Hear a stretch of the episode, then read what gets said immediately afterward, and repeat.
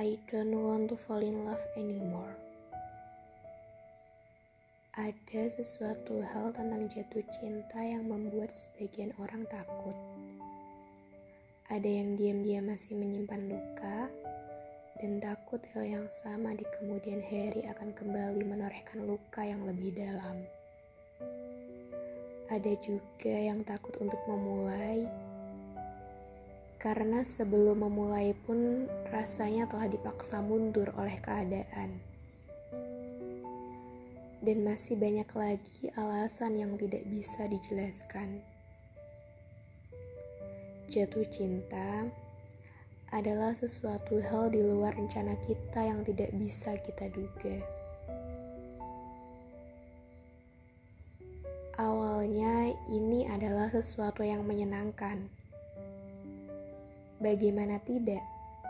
Mengingatnya pun untuk sekarang ini aku masih bisa. Harus aku akui bahwa selama ini aku adalah perempuan yang tidak pernah ambil pusing perihal lagi. Mungkin karena memang aku menyukai kesendirian. Entahlah, tetapi bagiku, aku lebih mampu mengekspresikan diriku saat aku sedang sendiri. Itulah titik ternyamanku. Aku tidak paham betul tentang cinta. Hingga pada suatu saat, rasa itu benar-benar datang dan tidak bisa hilang dalam waktu yang singkat. Jatuh cinta itu seperti terkenal sebuah mantra yang bahkan tidak terduga kedatangannya. Di dalamnya terdapat bahagia dan juga luka. Inilah yang aku takutkan. Karena luka itu, aku benar-benar tidak ingin mencintai siapa pun. Namun ternyata Allah memang maha membolak-balikkan hati hambanya dengan caranya yang terbaik. Sebesar apa pun usahaku untuk menolak, nyatanya itu akan berujung pada sia-sia. Aku membiarkannya mengalir begitu saja. Apa pun yang terjadi setelahnya, aku harus siap dengan semua resikonya. Aku pernah bertanya-tanya, akankah ini selamanya? Jika tidak, aku ingin berhenti sebelum aku makin tenggelam di dalamnya. Butuh waktu lama untuk berusaha memahami diri sendiri. Selalu ada rasa yang berbeda yang muncul tiap kali aku bersamamu. Hingga pada akhirnya, aku berhasil meyakinkan diriku untuk mencintaimu.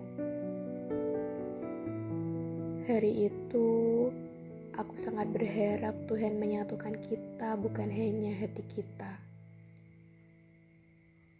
Aku pernah berharap, semoga kelak akan banyak cara Tuhan yang lain yang akan kembali mempertemukan dan menyatukan kita sampai nanti dan semoga garis takdir tetap berpihak kepada kita. Semoga aku dan kamu akan terus menjadi pemeran utama dalam skenario terbaik yang dituliskan Tuhan tentang kita. Apakah kamu tahu? Diam-diam, aku menyebut diriku ini sebagai Ursa Major. Mungkin ini kedengarannya aneh, karena memang pada faktanya aku ini penyuka fantasi. Setiap kali kamu menatap bintang, aku sangat berharap kamu mengingatku sejauh apa pun jarak kita. Cari dan lihatlah konstelasi Ursa Major, maka kamu akan tahu di mana keberadaanku. Dan seandainya kamu juga tahu, kamu adalah pemeran pertama sebanyak aksaraku. Dalam diamku, aku selalu menuliskanmu dalam setiap cerita tentang kita. Aku sadar, aku tidak begitu pandai mengekspresikan rasaku secara langsung. Maka dari itu, aku menyimpannya baik-baik di dalam tulisanku. Mungkin ada banyak perjalanan cinta yang lebih indah di luar sana. Tetapi bagiku, diamku adalah salah satu caraku mencintaimu yang aku harap tidak pernah didengar dan dilihat oleh jutaan penghuni semesta. Agar ketika kita berpisah nanti, aku tidak pernah mengatakan bahwa aku membencimu.